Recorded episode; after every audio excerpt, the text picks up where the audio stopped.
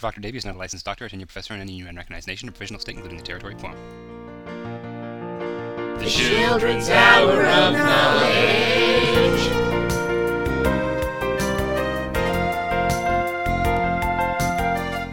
Hey, everybody, and welcome back to the Children's Hour of Knowledge, starring me, Prof. Dr. Davy, and my puppet pals.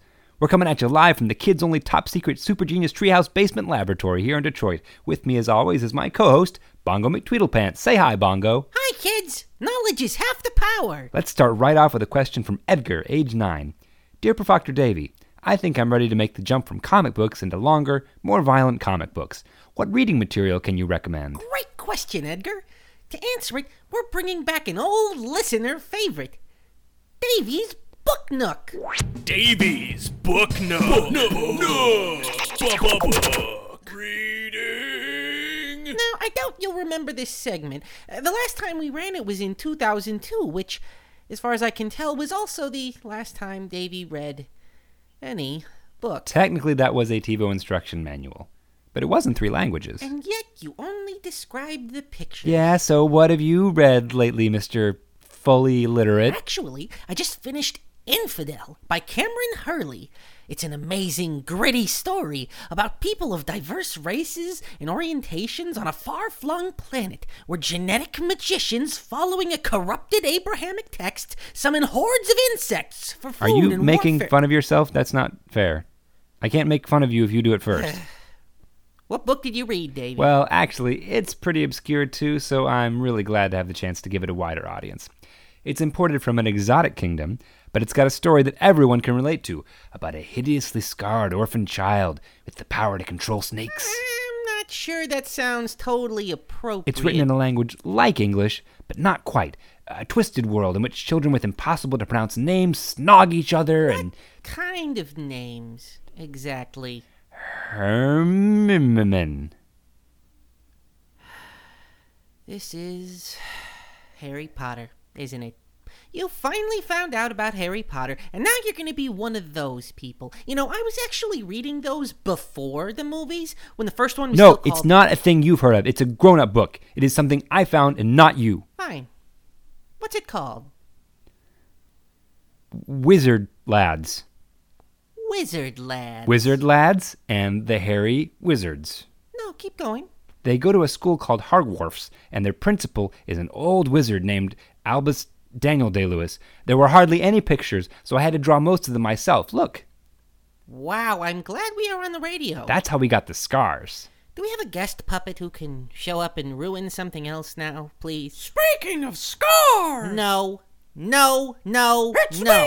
Happy Pop, the peppy pink safe, non-intrusive medical Absolutely not. The last time you showed up and Davy started taking your terrible drugs, it went horribly and we almost lost everything. You are not going to sponsor any more of our shows. Oh, technically, we're sponsoring them. What? Now, Bono, before you jump to any hasty conclusions, allow me to introduce our newest pharmaceutical representative, Carolyn. Hey guys! Hi, Bongo. Carolyn? Carolyn Smith Withers? It's actually Smith Withersmithworth now.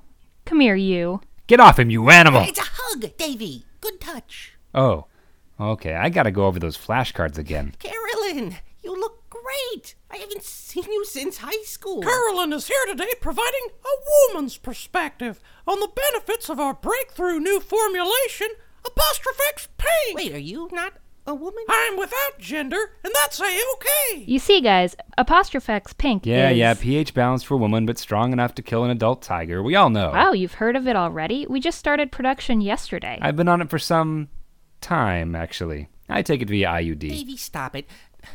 So, uh, uh Carolyn, how, how have you been? I don't know if you heard via the uh, grapevine, but I'm a father now. Yeah, I saw the pictures you posted online. She's a cute kid. I wish you'd brought her into the studio today. Oh, well, Ursula sleeps a lot. Like, a lot. Almost as if she's hibernating. what about you? Uh, You know, kids? Married? Divorced, actually. Oh, that's wonderful. Wonderfully sad. Divorce is a very uncommon side effect of Apostrophe X Pink. Yeah, th- th- that reminds me. Wh- Whatever happened to us? How do you mean? I don't think I ever mentioned this, Davy, but Caroline was actually my serious girlfriend all throughout high school. We were sort of the uh, campus couple. What? No, no, we weren't. Huh? I mean, Hey, Appy, are this year's side effects out yet? I've been waiting for the next book forever. Sure, there are very, very few. I'll just pop open the pamphlet. Ugh. Ooh, look, here's a good one.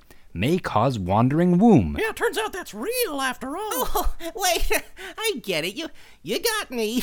Just giving old Bongo a hard time. Bongo, I don't think we ever went out on a date. Apostrophe X pink may cause drop stomach. we went to the movies almost every weekend. As friends, Bongo, we were always in groups. teens. Teens go on group dates, right? Right? May cause delusions of innocence. Oh, oh, honey, no, we were just friends. You thought we were dating? What about all the kissing? May cause feminine hygiene. That was practice kissing. Don't you think it was weird that I made you pretend to be Jonathan Taylor Thomas? This is just like the drawing in my book, where Wizard Lad kisses his one true love, and then she turns into Jonathan Taylor Thomas. May cause erectile dyslexia. We went to homecoming together. I, I bought you that corsage. I thought that was a salad. And didn't you think it was strange that I left with someone I else? don't remember. I, I fell asleep at 10 o'clock. Oh, sweetie, I had no idea. Bongo, high school dating isn't about romance and sweet little dates. It's about going to some stranger's house party and nailing a beefy idiot on ketamine. Pretty much on her side with that one, buddy. Apostrophe X pink may cause dentata. Well, great. This is fucking humiliating. I guess I'm just lucky you never saw the website I made about us. that you made? I thought that was a really mean joke. May cause rectal magma. the the GeoCities one? That was you? the uh with the animated uh, My family sued the school over that. May cause bear attacks. Oh, I forgot to even ask. Is there a new jingle that we can play on the radio? There is! In fact, Carolyn came with me today because she's an excellent singer. Yeah, look, Appy, I'm not in a singing mood exactly. Bongo, I feel awful. You look like you're about to cry. I'm not gonna cry. Oh, jeez. Yeah. How about we just do the song and end the show? Look at your life, it's a terrible mess. Look at your face and the way that you dress. Look in the mirror and things become clearer. You need apostrophes. Your body is garbage, your lady parts stink. You're sweaty and hairy and you need a drink. Your feelings are wrong, so obey this song. Go get apostrophex pink. Do not ingest Apostrophex if you are currently taking Fitzwilliam Darcy X, green fluorescent protein, or dimetrodon.